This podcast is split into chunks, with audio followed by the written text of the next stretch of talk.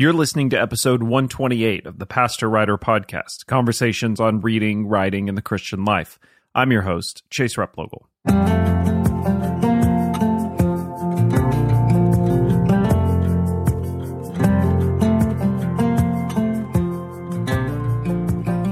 Today's conversation is one that I've been looking forward to for some time. I'm joined on the podcast by Eric Peterson, the son of Eugene Peterson, who is himself a pastor and a writer. This week marks the second anniversary of the passing of Eugene Peterson, and Eric joins me to talk about a collection of letters that he's recently published between him and his father, exploring the pastoral vocation and the meaning of pastoral work to be able to have more words written by Eugene, even after his passing, is an incredible gift. And being able to read through these letters has been really meaningful for me personally. I think if you pick up a copy of the book, you'll have the same experience. And my conversation with Eric reflects uh, so much that's to be valued about Eugene's work and the gift that he's been to so many pastors. I hope you enjoyed this conversation as much as I did. Thanks for listening.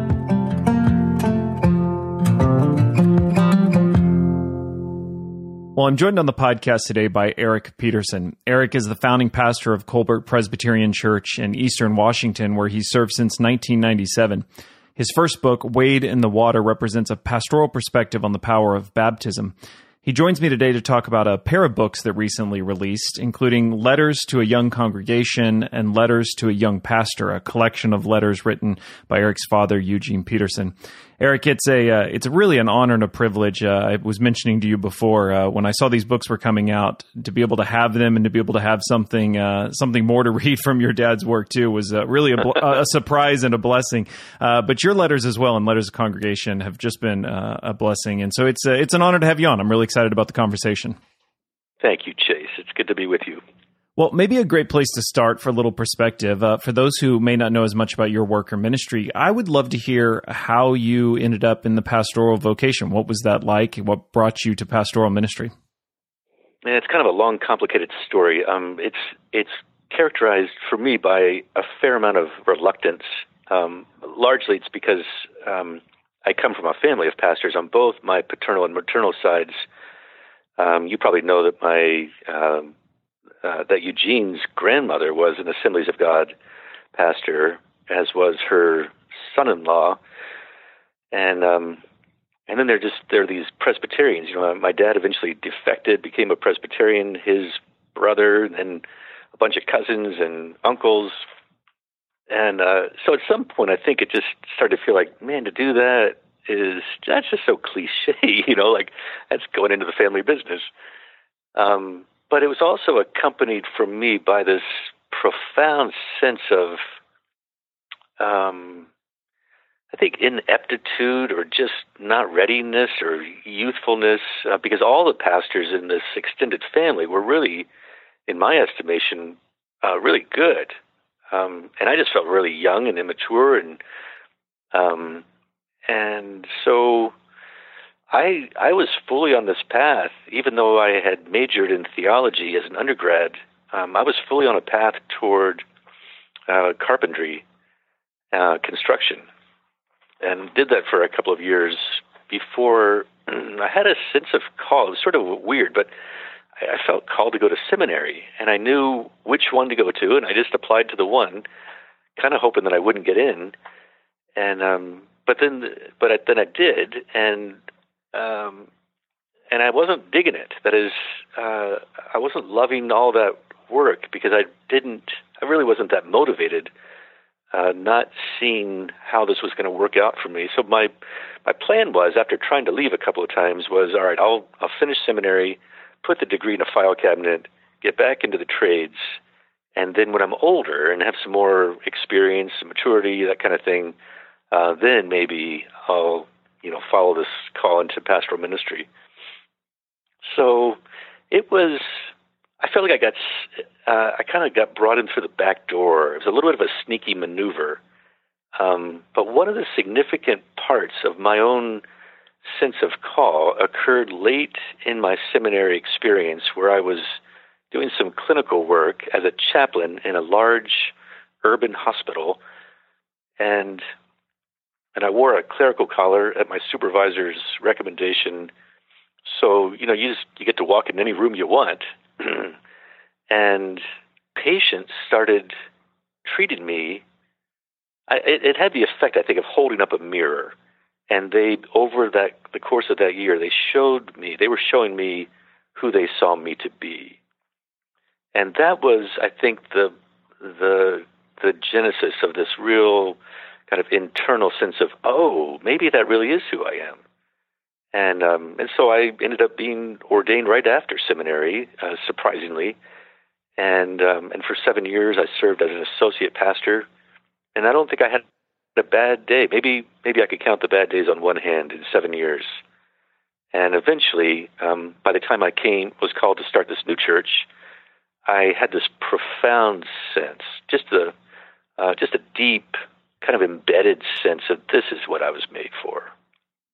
Well, so much of that comes through in your writings in the book. Um, I, I, have to admit, I got a chance to read through letters to a young pastor, and I oftentimes will tell listeners on the podcast this is not a uh, not a book I recommend tearing through quickly. I think it's best read sort of taking your time, letter by letter. And so I'm just getting started on letters to a long or letters to a young congregation.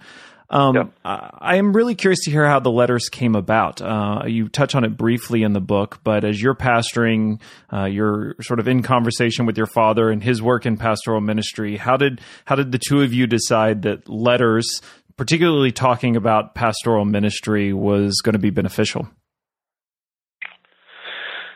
Well, it, it began. I think it was the first year uh, here, this in this new church development, and so while I had maybe five, four or five bad days uh, previous to that, I started having more hard days. Uh, there's a big difference between serving a well-established, healthy church that has history and infrastructure, and starting something from zero. Um, I mean, I, I had no congregation. Um, I was given some land, but it was full of weeds. There was just there was just nothing, and so I felt overwhelmed um, pretty uncertain about how to go about this. And um, I think the the grace that I think I had inside of me was just this awareness that if I wasn't careful, that I could treat people as resources or as means to the end of a successful church plant, rather than to treat them uh, with the dignity of uh, the baptized. And so I thought I just I need a conversation partner in this. And um, I'd read a bunch of books about church planting, and they uh, and none of them resonated. They all felt like they were gimmicky and um, programmatic, and just nothing re- nothing seemed right for my style. And uh, so I just picked up the phone, kind of on a whim, one day, and said, "Hey, I just wonder if you could um, write me some letters." I had um, had those letters to uh, let's see, who was it? Letters to Philip and letters to Karen. Remember those? Um, they were written to his two children by a therapist. I mm-hmm. forget the mm-hmm. author's name now. I think that was maybe what I had in mind. um, just asking him to reflect on the pastoral vocation. And uh, and secretly, I was thinking, you know, he could just respond by saying, "I'm a little busy. I've actually written quite a few books on pastoral theology. you might just read those. Uh, but instead, he said, I'd love to do that. Um, and, and of course, they're not anything like pastoral theology books that he or anyone else has written. They're deeply personal, um, they're reflective. Um, and and there's a there's a sense of mutuality. You know, they they reflect a conversation that he and I were having over a period of um, you know, about 10 or 15 years. Um, but you only get that one side of the conversation. You really just, you know, see his part of it, uh, which is kind of how I prefer it. One of the things that struck me right away when I was reading them was uh, uh, I was trying to think of the best way to describe it, but it, it, it it's almost like even when Eugene is writing, he's listening uh, the the letters come across. It's so obvious that he's he's listening to what you're saying in your letters. There is a kind of mutual respect. Uh, I sort of laughed. I think at one point in one of the letters, he uh, says he wishes he could be your associate pastor. Uh, there's so much respect for the work you're doing, and it never comes across as you know, I've got these years and this expertise and what the pastoral ministry is. Let me let me inform you. Let me tell you how you how it should go for you. Is is right. that tone that that level of listening is that reflective of what, of what it was like growing up with him as a father? Does that does that feel like sort of uh, what it was to grow up in a home learning from him? Yeah, it's very perceptive of you, Chase. Um, I think that was pretty much uh, who he was as a person. And so, you know, asking, you know, who was Eugene Peterson as a pastor? Who was he as a father? Um, any other role that you might, you know, point to, it's really better answered by asking the question, who was Eugene Peterson as a person? Uh, because the, who, the, the essence of who he was uh, flowed in and out of all these other roles. Um, and he was um, and so what you picked up on is is absolutely true across the board. Is he uh, he paid attention, he listened well, he he left lots of space, and there was um, there was a pervasive humility about him. He was always kind of open and learning, uh, subject to changing his mind, being corrected. He and I had, you know, a couple of disagreements, not really arguments, but um, it, it, struck me how uh, the, just the humility that he he entered into those conversations with, and um, and once or twice I remember him saying, "You know, you're you're absolutely right. I'm I'm wrong. I was wrong about that." Um, that's a that that takes that's I mean that I think just reveals uh, something pretty significant about his integrity, his humility, um, and his um, desire to simply be in relationship with other people. Did you ever find it challenging? Uh, we've sort of alluded to, you know, your father's written all of these books on mm, the spiritual, spiritual theology, pastoral theology. Uh, was ever ever a challenge for you in trying to form your own identity as a pastor, reconciling what that looked like in your own place, knowing that all of that sort of existed there beside you? Yeah, there's certainly that. I mean, it's there's a burden that comes with being Eugene Peterson's son. Uh, there, he he casts a big shadow, um, and maybe no less in death than in life. And so, I think for the first, I don't know, twenty some years of my ordination, um, I professionally distanced from him. Uh, I did not uh, lead with that. Um, I I wasn't ashamed of it, didn't try to exactly hide it, but I wasn't. Um, it's not what I talked about. It's like Eugene Peterson is my dad, um, because I found if that happened too early in my relationships with people, that it would distort uh, the relationship. That is, they would kind of relate to me, um, or maybe even relate to him vicariously um, like, oh my gosh, you're Eugene Peterson's son. And that was um, that wasn't helpful to me uh, when I was trying to establish my own uh, vocational identity and pastoral voice. Um, and so we were no less close during that time, but it just wasn't. We didn't do very much publicly. And then, actually, one of his letters I think refers to this uh, was my coming out. Kind of came out more publicly, out of the closet, and um, and I just felt like, geez, you know, he's getting older. I'm older. I know who I am now, and um, I'm proud to be his son. And so I'm not I'm not going to hide that from anybody anymore. Um, and and that was about the right time, I think, in terms of I'm I'm well established in who I am, and um, again, just you know, really glad and proud to be his son.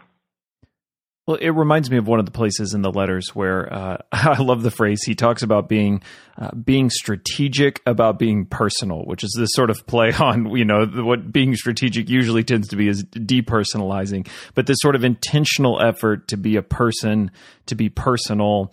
Um, as you reflect on that that lesson, I think characterizes so much of his work. What is the significance of trying to be personal, be a person in ministry, and why is that something that's so hard to hold on to? Yeah, this is something you know he he and I talked about this a lot, and he certainly struggled with it as his notoriety escalated, and he found himself being um, kind of thrust into this celebrity status culture. Um, I remember one conversation we were together in Montana, and he'd been invited to speak at some you know large arena event, tens of thousands of people in South America, and, and he was kind of hemming and hawing, and and finally I said, "What what are you what are you concerned about here, Dad? What's what's your reluctance in not just saying yes?" And he, uh, this this has haunted me to this day. He looked me straight in the eye and said, "Eric, I'm afraid of losing my soul."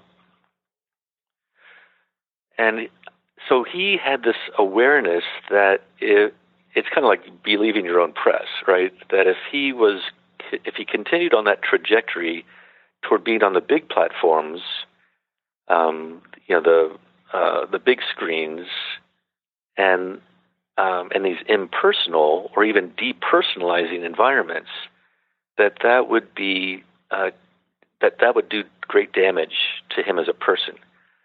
And it was from that point on that, with very few exceptions, he declined the big events, certainly the arena events, and he um, he pretty much just said yes to the smaller, in-person, conversational pastor retreats, little conferences, preaching the sermon for an ordination uh, of a former student, that kind of thing. Um, and I think the reason he had that clear instinct um, that protected him is because his life was so firmly rooted in the incarnation. Um, he understood that uh, virtually everything, maybe everything, that's of essence in the gospel flows out of relationships. And if it's not relational, it's um, um, I don't want to overstate this, but I, I think it's uh, it can it, it's probably contrary to the gospel. Um, he might say antichrist. Uh, I struggle with the with that same experience in knowing that it's not just it's not just the pressure to be sort of a megachurch pastor or, or, or have that kind of success, but even uh, even within this realm of writing that he's so often associated with these days, as you know, as a writer yourself, there's so many conversations around platform and around following, and the uh, it can be a real challenge to try to do that work like I think you've done it, your father's done it, holding on to the personalness of that work when the the system itself feels like it's constantly abstracting you into a product or into a platform. Uh, have you wrestled with that as you've pursued your own writing? I mean, this is a second set of books out. Have you experienced that challenge for yourself? Oh, I don't I don't think so. Um, not at least not yet. um, I'm not I'm not very well known, and I don't think I ever will be. Um, Eugene, you know, because of the books he sold, particularly the the message, um, was well known. He was kind of a household name uh, among certain circles within the uh, the country and the world, really. Um, and uh, I mean, there's something about being the pastor of a smaller church and being the father of children that keeps one pretty grounded in the here and now, and it's pretty humbling. I mean, the work of a pastor is it's pretty modest, um, it's pretty incremental, um, it's not very you know glorious, and most of what we do is unknown. It's kind of hidden. Um, it feels like significant work, but it's not.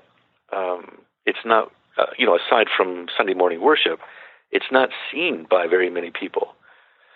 So I think for Eugene, in the years that he was a pastor and then later a teacher, that became the grounding environment in kind of keeping him relationally um, connected. Um, and my mother was probably more sophisticated and uh, in, in relational, kind of the relational language anyway um, my dad could have he could have been a you know an academic scholar monk. He could have just you know holed up in his study and produced, but um, she kept pe- bringing people into the house.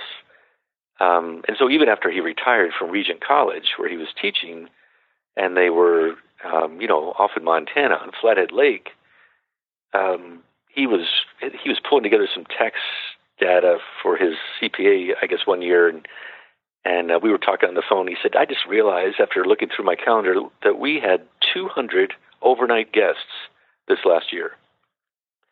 and so that again, it was just the way that he continued to be connected to people. It was personal, it was relational.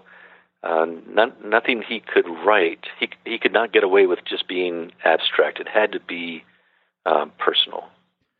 It seems like that's a big theme of the letters, and also this idea of what does it mean to be a pastor, which um, could sound like something that out of the gate you just lay down a definition for. This is what a pastor is. But so many of the letters are exploring what is unique about being a pastor in in his context, in his day, in your context. Uh, this idea of figuring out the unique role of a pastor. How did the letters help develop that for you, and what were some of the takeaways of this uniqueness of pastoral life that that you picked up through that correspondence? Yeah, it's. Um, I mean, I think the, the the simplest way for me to say this is I think the role of a pastor is to keep um, the the people given to us, typically a congregation in our care, God attentive and God responsive, and we do that through personal conversations, uh, just that that those relationships, and um, and but and primarily through um, language by lifting up the Word of God, making sure that it's being um, re translated or reinterpreted and heard in each uh, context. So it's in those particularities of text and people and time and place uh, that the Word of God continues to speak um, in order to uh, do the work, I think, of you know forming these little congregations or large congregations into um, into the body of Christ, which is uh, I want to be quick to say, not a metaphor. It, it really is the the uh, the embodied form of Jesus in the world. Um, so th- that's the that's the work uh, that's been given to us, and and I and I guess what I sort of learned and relaxed in in kind of watching, listening to, being in conversation with Eugene is every every pastor in every generation has to figure that out, that fundamental vocational identity, the care, the cure of souls, um, in their own way. That is, we're all just figuring this out. And you know, COVID is a is a great example of um, uh, we're having to figure that out again. That is the the challenges that this season impose upon us uh, make the the essence of our work no less important. It's the same work.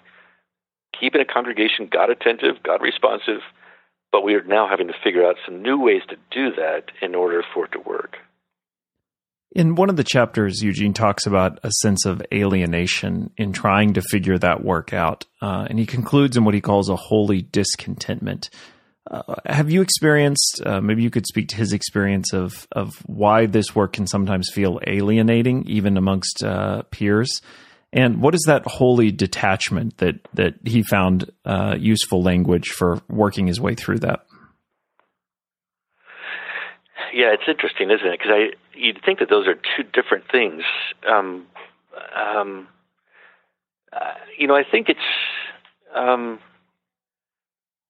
I think it comes from just the clash of kingdoms and that uh, and the clash of values.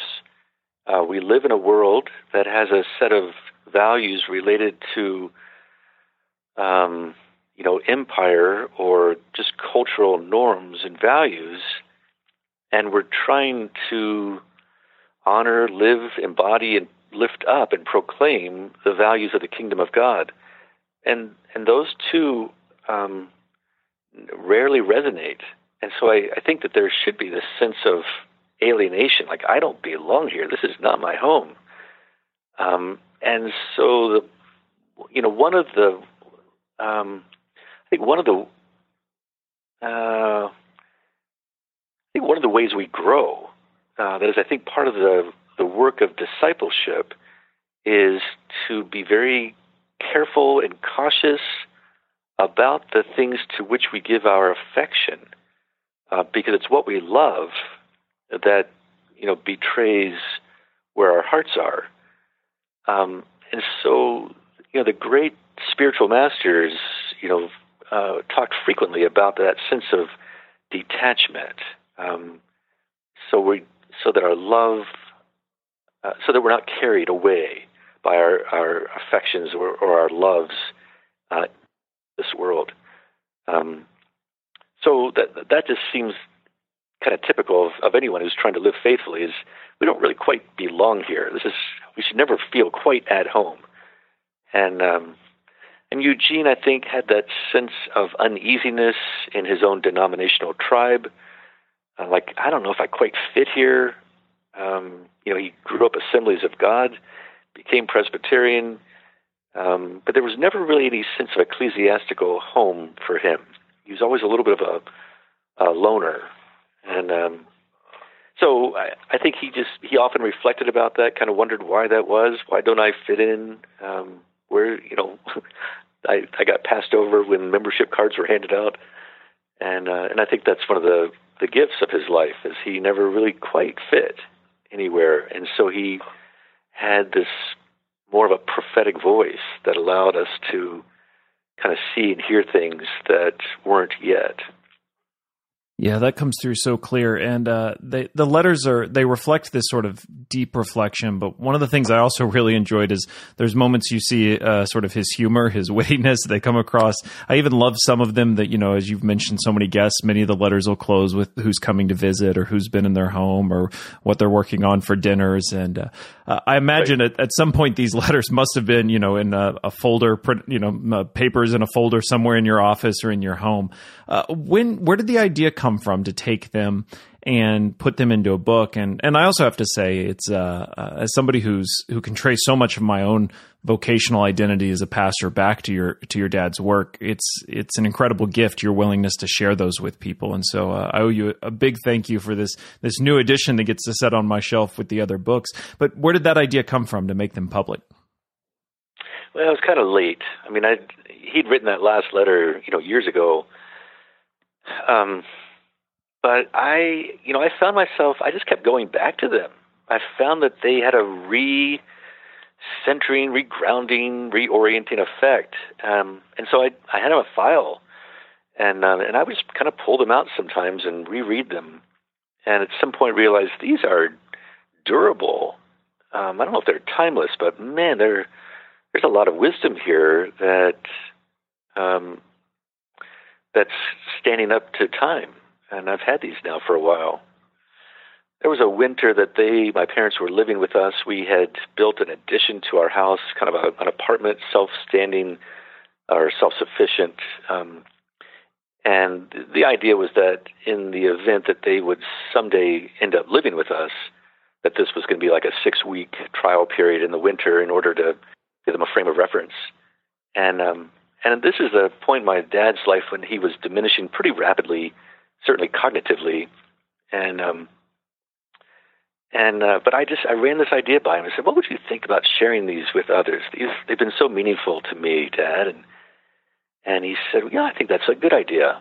And so, um, for those weeks, I would just come home after work, bring them their mail, sit on the floor in this little living room where there's a fireplace and I'd read one of the letters out loud to him, and um, and he just forgot all about these, you know.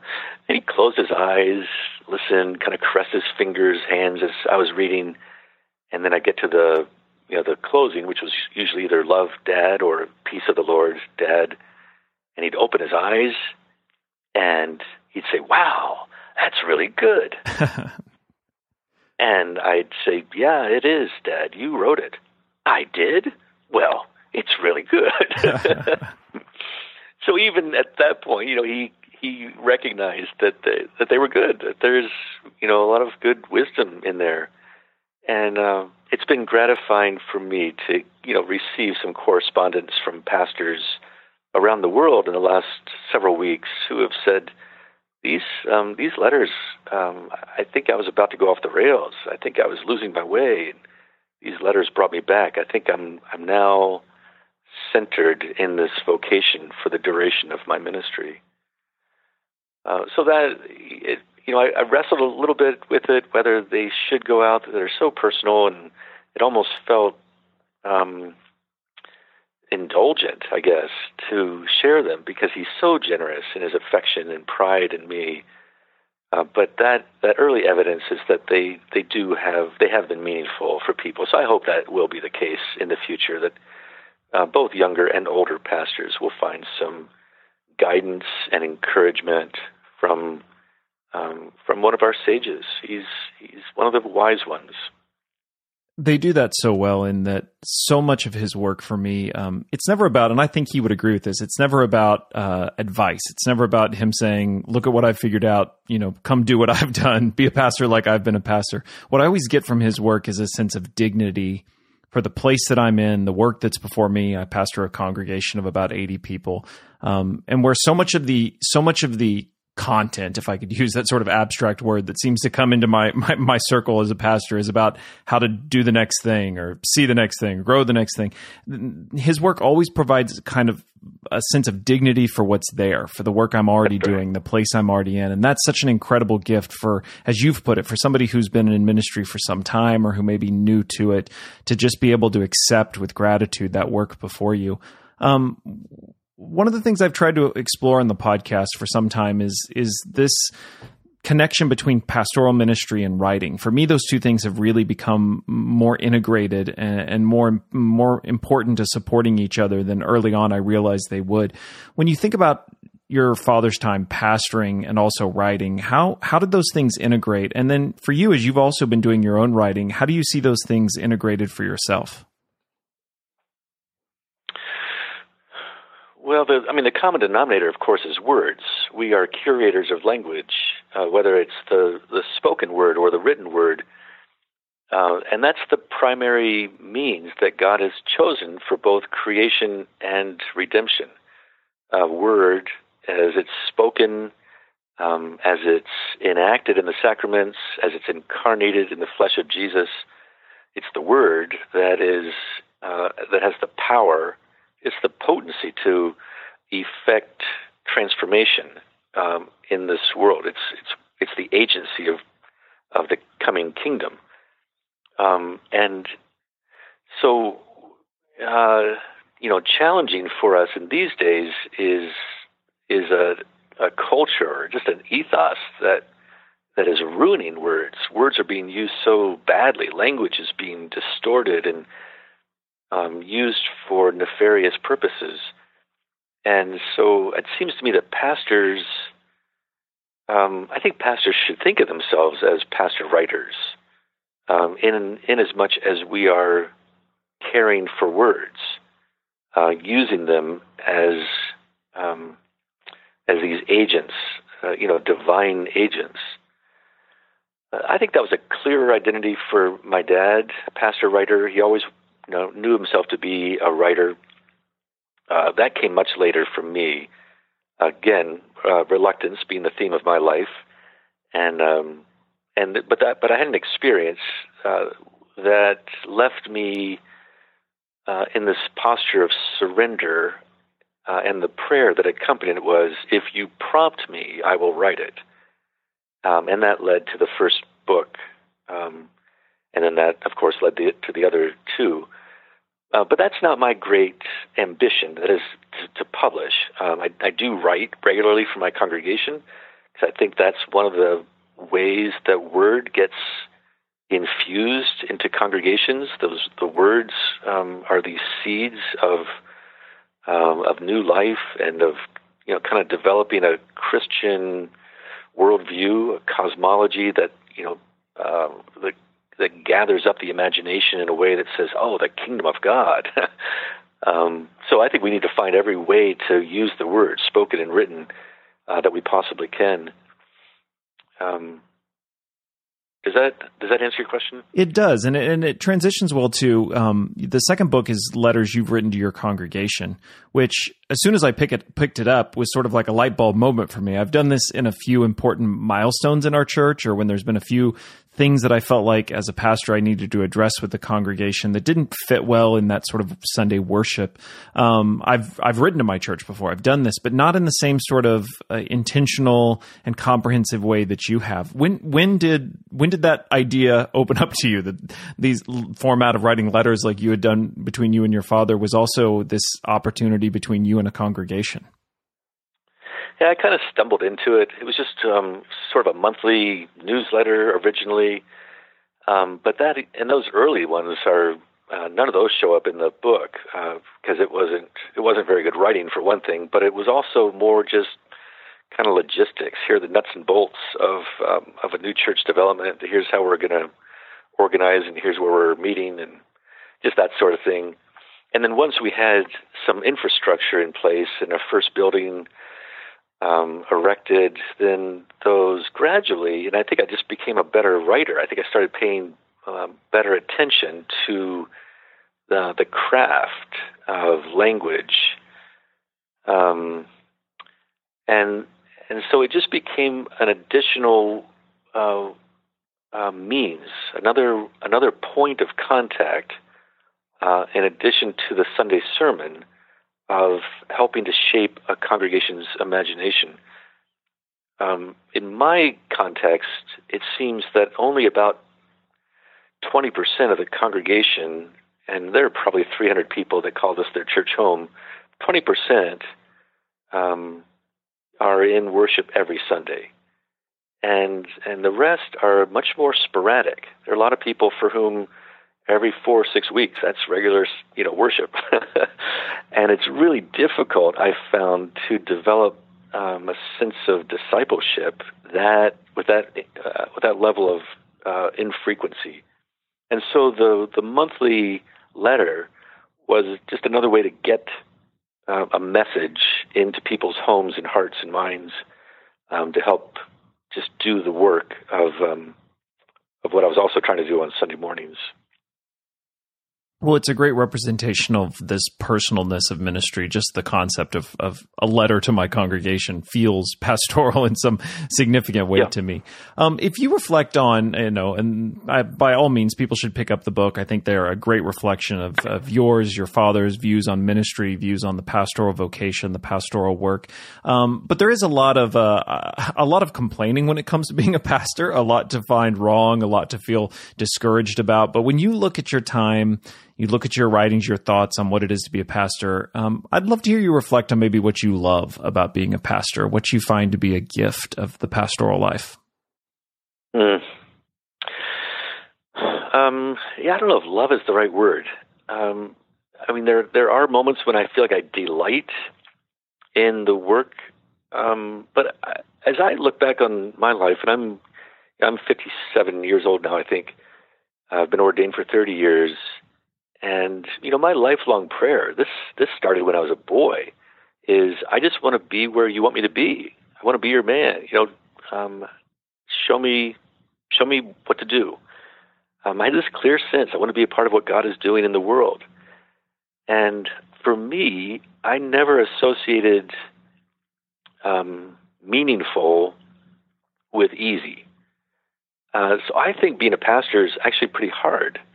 And and I'm kind of tired right now, as most of us are, I think, trying to you know navigate our way through a pandemic, and uh, we're kind of exhausted. Um, it it feels like terribly significant work. It feels like there's a lot at stake. Um, it feels to me like I can't do anything of more importance because of the consequences. So I feel like I'm working as hard as ever, maybe more so um, because the stakes are so high. And um, and I think this is a time for us, if we've lost it, to recover a prophetic voice and to speak God's word as clearly and compellingly as possible in this culture that's saturated with lies. Um, so I, I guess I, I love being a pastor in the sense this is what I was made for. This is what God made me to do. Um, that doesn't mean it's easy, and it doesn't mean I'm always having fun. but it does mean that I believe it's meaningful, it's significant, uh, it's consequential. Um, but I, the one thing I would add to that, I guess, is simply I don't think we ever have permission to complain about our congregations. These are the people and the context that have, have been given to us for a particular season. And I think it's um, it behooves us to honor them well, to treat them with dignity, um, and to be very, very uh, discreet when it comes to uh, complaining about people. Yeah, I'm struck by the word meaningful that you use. And uh, one of the ways I often like to close out these conversations is by asking guests if they might be willing to, to pray with us. And uh, I wonder if, you know, a couple of the words that have come out from this conversation is the dignity that I think your dad's writing provided to pastors. And then to add to it, this word you use, the meaningfulness of the work before us particularly in this time where I know there's many pastors who have quite literally been labeled unessential in their work. Uh, yet we know nothing could be further from the truth. This work, as difficult as it is, is meaningful, and there is dignity dignity to this task before us. So uh, maybe if you wouldn't mind, uh, wherever the Lord leads, but also that uh, the pastors who are listening might find a sense of that dignity, a sense of that meaningfulness to the work that they're engaging in at this moment.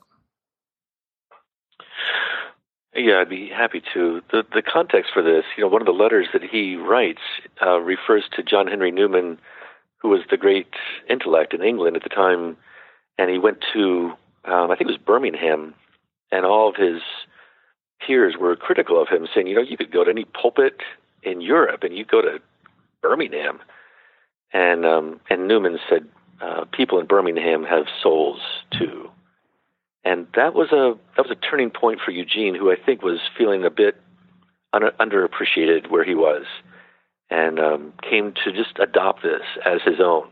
People in Bel Air, Maryland, have souls too. Um, I came to it a little differently um, by viewing people through the lens, the sacramental lens of the baptized. These are the baptized. Uh, that means they are inherently uh, sanctified, set apart, holy, children of God. Uh, but that's that has got to be uh, the the the fundamental basis of our relationships is to think of the other as the holy other.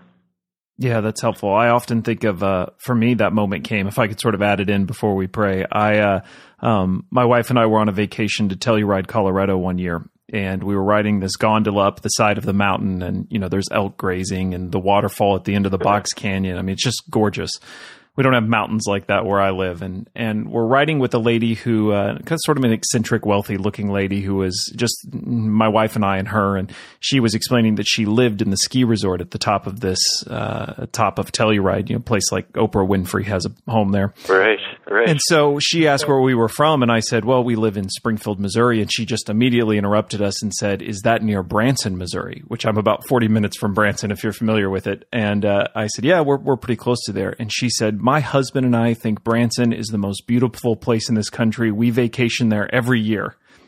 Wow. And my wife and I started joking, thinking, she, er, started laughing, thinking she was joking for a moment. And then later on realized, uh, definitively, I think probably uh, uh, Telluride is prettier than Branson. But it's interesting. People vacation to the places we live, and we vacation to the places they live. And it, I don't know. It opened up this this window for me of thinking is there more to where I am that I'm missing? That having been here and grown up here, that I, I don't see anymore. And for me, it was a real, it was a moment like you're describing of recognizing there's no unholy place. There's no, there's no better place. Um, that God work in creation and in people is happening here in the same way He is all the other places I might dream of moving to to be a pastor. So I had that same sense of sort of dignity to this place and these people coming mm. in. Um, mm. Yeah, maybe that's a, a great thing you could sort of lead in prayer that pastors listening might find that for their place as well. Yeah, that's really well said, Chase. Thank you. Let's pray. God, we all follow your voice. You call us into existence and you call us to a specific identity as children of God. You give us specific um, purposes that are getting worked out in our daily lives. Uh, a lot of this we don't choose, it's given to us. We recommit ourselves here now to trust your voice, uh, to settle in where we are, to recommit, to where we are, to who we're with, to this holy burden that you've placed on our lives to be ambassadors for Christ, mouthpieces of the Word of God, conduits of the Holy Spirit. God, I pray that you'll give us what we need for the living of these days a grace and a strength that is sufficient for the challenges of uh, this season. Um, may we not grow weary in doing good as we continue to uh, follow this voice, the voice of Jesus Christ. Amen. Amen. Well, the two books we've been talking about, Letters to a Young Congregation, Nurturing the Growth of a Faithful Church, and Letters to a Young Pastor, Timothy Conversations Between Father and Son. They're out this year from NavPress. And um, Eric, I just want to end again by saying thank you for the generosity of your words, but also the generosity of sharing such intimate moments with your father. His words, they're, uh, they're a treasure to many of us. Words I didn't expect to get after his passing, but to have more to read from him is, is an incredible gift. And I know that comes because of your willingness to share them. So thank you. Mm, mm, you're very welcome. Thank you for the conversation, Chase.